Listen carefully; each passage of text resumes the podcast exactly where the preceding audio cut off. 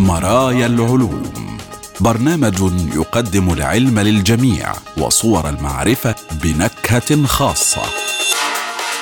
مرايا العلوم يسعى إلى اكتشاف عالم أفضل عبر جسر العلوم والتكنولوجيا. مرايا العلوم العلم كموضوعة رائجة نحو حياة أكثر فعالية واتساق أكبر مع الطبيعة.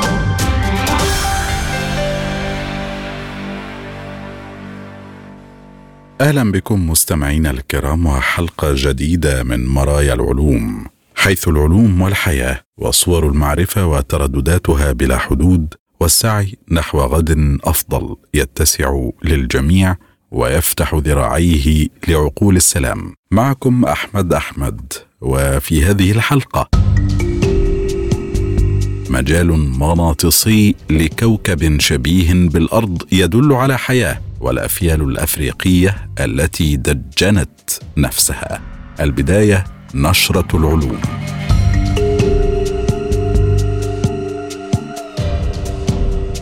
نوع جديد من الثقوب السوداء الموجودة فيما يوصف بالفناء الخلفي الكوني للأرض هو أقرب ما تم اكتشافه على الإطلاق. توصلت دراسة جديدة إلى أن أقرب ثقبين أسودين من الأرض وهما جايا بي إتش 1 وبي إتش 2 قد يكونان جزءا من فئة نادرة من الثقوب السوداء لم يسبق لها مثيل. يقع جايا BH 2 أحد أقرب الثقوب السوداء التي تم اكتشافها على الإطلاق على بعد حوالي 3800 سنة ضوئية في كوكبة سنتوروس. إذا اثنان من الثقوب السوداء المكتشفة مؤخرا قريبان بالفعل وبشكل ملحوظ من الأرض وقد يمثلان فئة غير معروفة سابقا من الأجسام الضخمة الغامضة. اكتشف فريق دولي علمي الثقوب السوداء باستخدام بيانات من مهمة جايا التابعة لوكالة الفضاء الأوروبية جنبا إلى جنب مع مجموعة من التلسكوبات الأرضية من جميع أنحاء العالم. الثقبان الأسودان اللذان يطلق عليهما جايا BH 1 وجايا بي اتش 2 هما الأقرب إلى الأرض من أي ثقبين آخرين تم اكتشافهم حتى الآن. وتقع جايا بي اتش 1 على بعد حوالي 2560 سنة ضوئية فقط من نظامنا الشمسي باتجاه كوكبة أوفيوكس وهي أقرب بثلاث مرات من حامل الرقم القياسي السابق. جايا BH 2 على بعد حوالي 3800 من السنوات الضوئية باتجاه كوكبة سينتوروس كلاهما أكبر من شمسنا بحوالي عشر مرات ويوجدان داخل مجرتنا درب التبانة. إذا لماذا استغرق علماء الفلك وقتا طويلا لملاحظة مثل هذه الثقوب السوداء الضخمة؟ لأنهم عمليا غير مرئيين. في الماضي بحث العلماء عن الثقوب السوداء من خلال البحث عن بقايا وجبه طعامهم الاخيره فعندما يسقط نجم أو سحابه من الغاز بين النجمين في ثقب أسود فإنه يترك وراءه موجة من الإشعاع الكهرومغناطيسي والتي يمكن لعلماء الفلك اكتشافها لاستنتاج وجود ثقب أسود. ولكن على عكس الاكتشافات السابقة فإن جايا بي اتش 1 و 2 مظلمان تماما ولا يبدو أنهما يستقطبان بجاذبيتهما الهائلة أي أجرام أو كتل من أي شيء في الوقت الحالي ما يجعلهما إما كاملين أو غير نشطين. بدلا من ذلك وجد الباحثون الثقوب السوداء من خلال تتبع حركات نجمين مصاحبين شبيهين بالشمس يدوران حول العمالقة. الكونية. وأظهرت النجوم تذبذبا طفيفا أثناء انتقالها عبر الفضاء ما يشير إلى أن شيئا ما له الكثير من الجاذبية كنجم آخر كان يسحبها. لكن عندما فحص الباحثون المنطقة باستخدام التلسكوبات لم يتمكنوا من العثور على أي شيء ينبعث منه الإشعاع. وفقا للرياضيات فإن هذه الحركات لا تكون منطقية إلا إذا كان هناك ثقب أسود. وفي حين تم اكتشاف كلا نظامي الثقوب السوداء في أواخر عام 2022 بدأ علماء الفلك الآن في تقدير مدى تميز الأجرام القريبة ويشير البحث الجديد إلى أنه على عكس ثنائية الأشعة السينية وهي أزواج ثقب أسود نجمي تدور معا عن كثب وتنبعث منها أشعة إكس وإشعاع الموجات الراديوية والأشعة الراديوية الأخرى. يقول البحث أنه عكس ذلك تماما ومن المحتمل أن تمثل كل من جايا بي إتش 1 وبي إتش 2 فئة جديدة على الإطلاق من الثقوب السوداء التي لم يسبق لها مثيل. وأضاف الباحثون أن هذه الثقوب السوداء التي توصف بالخاملة حتى الآن من المحتمل أن يكون لها تاريخ تكوين مختلف تماما عن ثنائية الأشعة السينية. ويأمل العلماء أن يكشف الإصدار التالي المقرر إجراؤه في عام 2025 لبيانات جايا عن المزيد من الثقوب السوداء الخاملة على أمل أن يلقي ذلك بعض الضوء على كيفية تشكلها.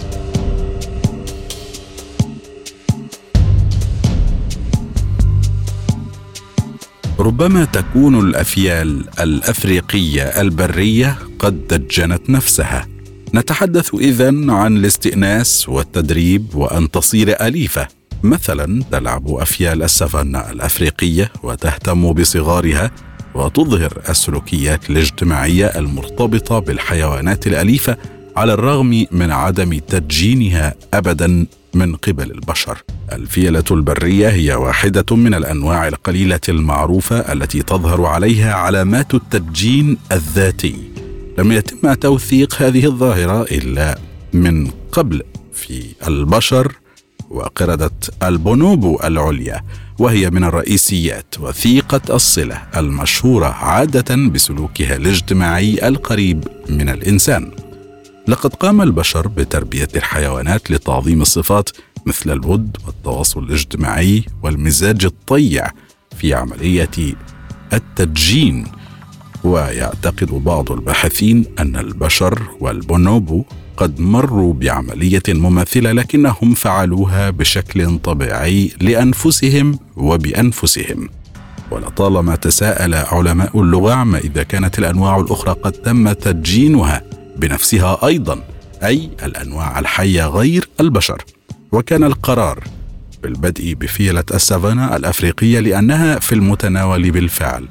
وتوصل الباحثون إلى نتائجهم هذه عن طريق مقارنة الأفيال مع قرود البونوبو العليا والبشر أيضا في نحو عشرين مقياسا مختلفا.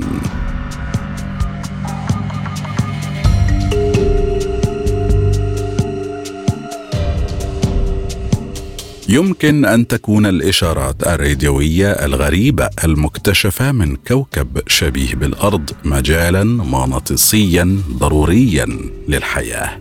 يحمي المجال المغناطيسي للأرض الحياة على كوكبنا الأزرق وجد علماء الفلك للتو دليلا على وجود مجال مغناطيسي على كوكب صخري خارج المجموعة الشمسية على بعد 12 سنة ضوئية.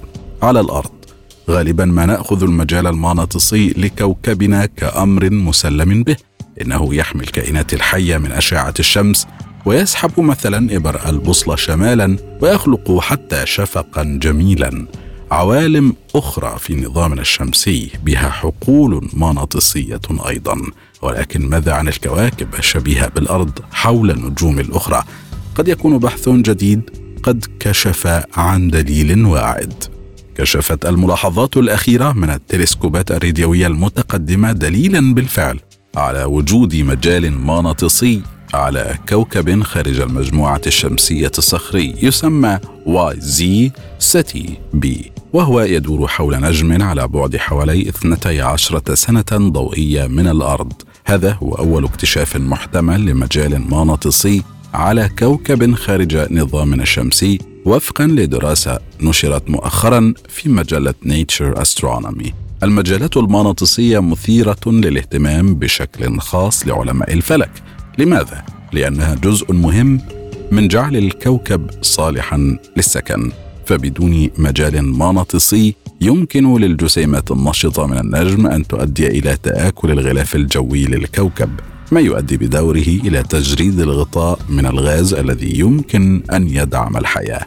قال العلماء إن البحث عن عوالم يحتمل أن تكون صالحة للسكن أو حاملة للحياة في أنظمة شمسية أخرى يعتمد جزئيا على القدرة على تحديد ما إذا كانت الكواكب الخارجية الصخرية الشبيهة بالأرض تحتوي بالفعل على حقول مغناطيسية. وتسعى بجد التلسكوبات المتقدمة عن علامات على وجود حياة خارج كوكب الأرض عبر الكون. ومع ذلك فإن YZ Ceti b ليس كوكبا صالحا للسكنى. لاكتشاف موجة الراديو من مجال مغناطيسي صغير بعيد عن كوكب خارج المجموعة الشمسية كان على علماء الفلك التطلع إلى مثال متطرف بشكل خاص. فإن YZ Ceti b قريب جدا من نجمه قريب جدا من أن يكون ذات درجة حرارة مناسبة للحياة كما أنه يدور بسرعة بحيث إن إحدى سنواته لا تزيد مثلا على يومين على الأرض. وفقا للباحثين يدفع المجال المغناطيسي للكوكب البلازما المشحونه كهربائيا إلى الخلف نحو النجم والتي تتفاعل بعد ذلك مع المجال المغناطيسي للنجم ما ينبعث منها ومضات ساطعة من الطاقة. قال الفريق البحثي إن موجات الراديو التي لاحظها الباحثون كانت في الأساس عبارة عن شفق قطبي على النجم من المحتمل أن يكون ناتجا عن التفاعلات مع الكوكب حيث يجب أن يكون هناك شفق قطبي على الكوكب إذا كان له غلافه الجوي الخاص. وهذه الفكرة هي ما تسمى طقس الفضاء خارج المجموعة الشمسية. ومع ذلك فإن الفريق ليس متأكدا بنسبة 100% ما إذا كان الشفق النجمي ناتجا بالكامل عن واي زي ساتي بي. هناك حاجة مثلا إلى مزيد من الملاحظات لتأكيد أن هذا يرجع في الواقع إلى المجال المغناطيسي للكوكب الصخري وليس مجرد سمة من سمات النجم ذاته. ومع ذلك لا يزال الفريق متفائلا بأن هذه النتائج يمكن أن تؤدي إلى اختراقات مستقبلية في البحث عن كواكب فضائية صالحة للسكن. ويقول العلماء إن هذا يمكن بالفعل أن يكون حقا أول اكتشاف لمجال مغناطيسي على كوكب خارجي صخري وهم يعتقدون أيضا أنه سيكون هناك الكثير من أعمال المتابعة قبل ظهور تأكيد قوي حقا لموجات الراديو التي يسببها كوكب ما.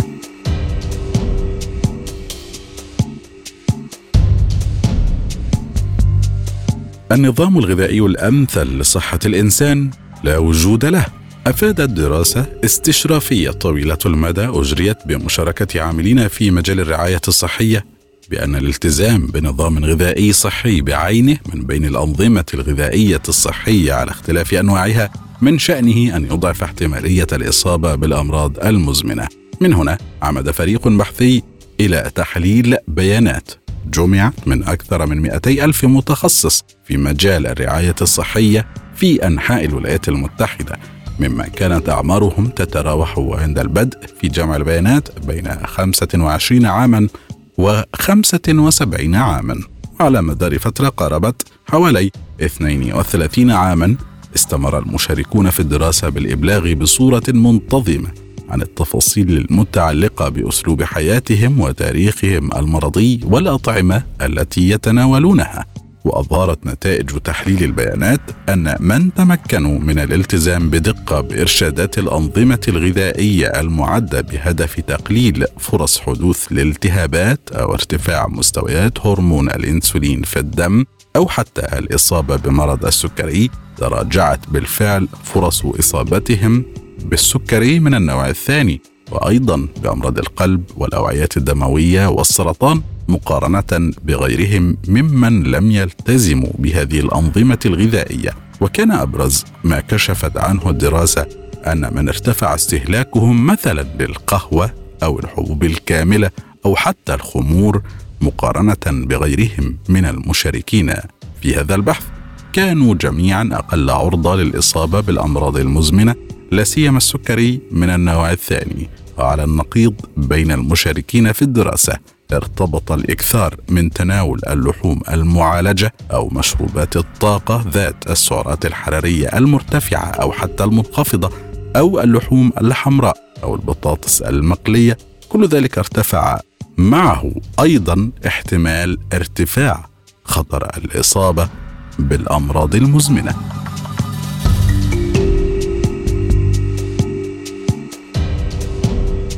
هلام يلتئم ذاتيا يمكن حلزونا روبوتيا من الحركة. نجح فريق من العلماء في إنتاج حلزون روبوتي. أمكنه الانزلاق على الأسطح وإصلاح نفسه حال تعرضه للتلف بفضل هلام مائي. مبتكر موصل للكهرباء. يتيح له مكون رئيسي به الالتئام ذاتيا. الباحثون نجحوا في صنع هلام لزج من البوليمر ومسحوق براد الصوديوم الكيميائي ويتوارى داخل جميع أجزاء ذلك الهلام رقائق دقيقة من الفضة وقطرات بالغة الصغر من السبائك المعدنية السائلة. وقد أكسبت هذه المعادن مجتمعة هذا الهلام قدرته على توصيل الكهرباء. أيضا أمكن لهذا الهلام أن يتمدد أو أن يسحق مع الاحتفاظ بخصائصه الميكانيكية فعلى الرغم من أن انشطاره يؤدي إلى تكسر بعض الروابط الكيميائية بداخله فإن هذه الروابط سرعان ما تلتئم وتلتحم كذلك أي شقوق تتخلل بنيته ليعود لسيرته الأولى كما تلتئم أيضا قطرات المعدن الصغيرة والرقائق المعدنية الدقيقة به فور التحام الأطراف المنشطرة وهو ما يؤدي إلى إعادة تكون دائرته الكهربية الموصلة للكهرباء. وقد اختبر الفريق البحثي أداء هلامه في حلزون روبوتي اتصلت بطاريته ومحركه ببعضهما عبر شريحة من الهلام ذاتي الالتئام. ووجد الفريق البحثي أن سرعة الحلزون انخفضت بالفعل بمعدل النصف تقريبا عند انشطار الهلام الواصل بين أجزائه بشكل ليس كاملا غير أنه مع التئام هذا الهلام مجددا زادت سرعة الحلزون مرة أخرى حتى عادت إليه ما كانت عليه في بدايتها.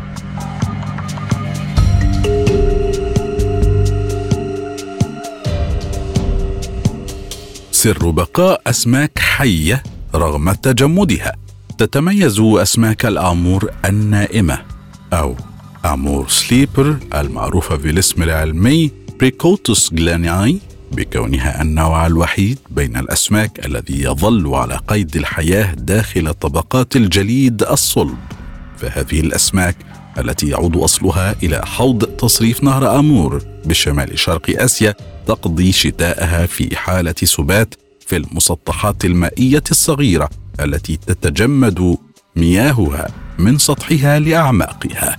من هنا عمد باحثون إلى تعيين التسلسل الجينومي لأسماك الآمور النائبة. وقرنوه بجينوم لأسماك وثيقة القرابة بها لكن لا تتحمل العيش في درجات حرارة شديدة الانخفاض كما تفعل أسماك الأمور النائمة.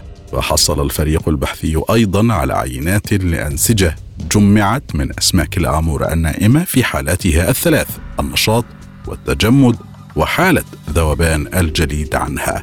ثم حللوا جزيئات الحمض النووي الريبي المرسال في أدمغة هذه الأسماك وأكبادها وعضلاتها بالإضافة إلى الجزئيات الصغيرة الأخرى التي وجدت في أكباد الأسماك وعضلاتها. كشف البريق البحثي عن نحو 308 من الجينات اتسمت جميعا بكونها أقل نشاطا في فترات تجمد هذه الأسماك مقارنة بفترات نشاطها وحركتها ويؤثر العديد من هذه الجينات التي انخفض نشاطها في بناء خلوية منتجة للطاقة تعرف باسم الميتوكوندريا وهو ما يوحي بأن هذه الأسماك لجأت إلى خفض معدلات الأيض لديها لتوفير استهلاك طاقتها.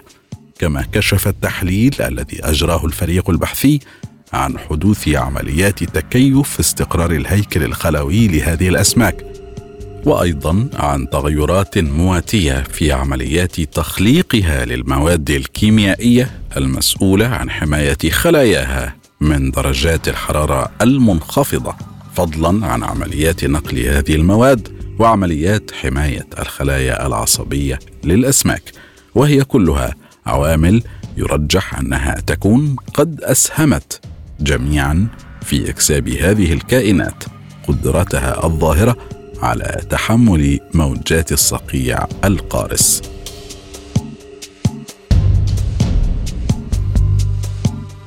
رصد ظاهرة غير مسبوقة في كوكب زحل المحير. كشفت دراسة فلكية حديثة وقوع تفكك محتمل في الحلقات التي تدور حول زحل. وأشارت إلى زيادة في حرارة الغلاف الجوي للكوكب وهي ظاهرة وصفت بغير المسبوقة من شأن ذلك أن يساعد على معرفة ما إذا كانت كواكب أخرى في الكون لديها حلقات تدور حولها مثل زحل. وكما قلنا لم يسبق أن رصد علماء الفلك ظاهرة من هذا القبيل خاصة في مجموعتنا الشمسية وسط توقعات بأن تكون ناجمة عن وقوع تفاعل بين الكوكب والحلقات المحيطة به. العلماء رصدوا زيادة ملحوظة في الأشعة فوق البنفسجية بالغلاف الجوي لكوكب زحل. الدراسة أوضحت أن زيادة مستوى هذه الأشعة يعني أن الجزء العلوي من الغلاف الجوي تعرض لعامل خارجي أدى إلى زيادة الحرارة. رجح الباحثون أن يكون هذا الأمر نجم عن تأثير نيازك متناهية الصغر وجزيئات من رياح شمسية وأشعة فوق بنفسجية وقوى كهربائية مغناطيسيه تحمل غبارا ذا شحنة كهربائية. ومن المحتمل أن يكون تساقط هذه العناصر على كوكب زحل قد أحدث التحولات التي تحدثنا عنها. ويرى الباحثون أن التفسير الأكثر احتمالا هو أن الجزيئات الجليدية المرتبطة بالحلقات تتساقط في الغلاف الجوي لزحل فتؤدي إلى زيادة الحرارة. وأظهرت سابقا عملية استكشاف الغلاف الجوي لزحل أن جزيئات كثيرة تساقطت إلى الغلاف الجوي للكوكب ومصدرها هو الحلقات المحيطة به ويوضح الباحثون أن تساقط تلك الجزيئات يحدث تغييرات فعلية في الغلاف الجوي لزحل كما يؤدي إلى تغيير التركيبة بشكل عام. والآن مستمعينا الكرام إلى فقرة جديدة في ضوء العلم.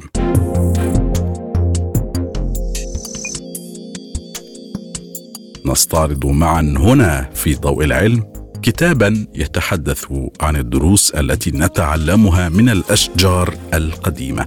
يقدم الكتاب سردا تاريخيا شاملا يكشف علاقة البشر المضطربة بالنباتات القديمة على مستوى العالم. الحياة النباتية القديمة التاريخ الحديث للأشجار القديمة.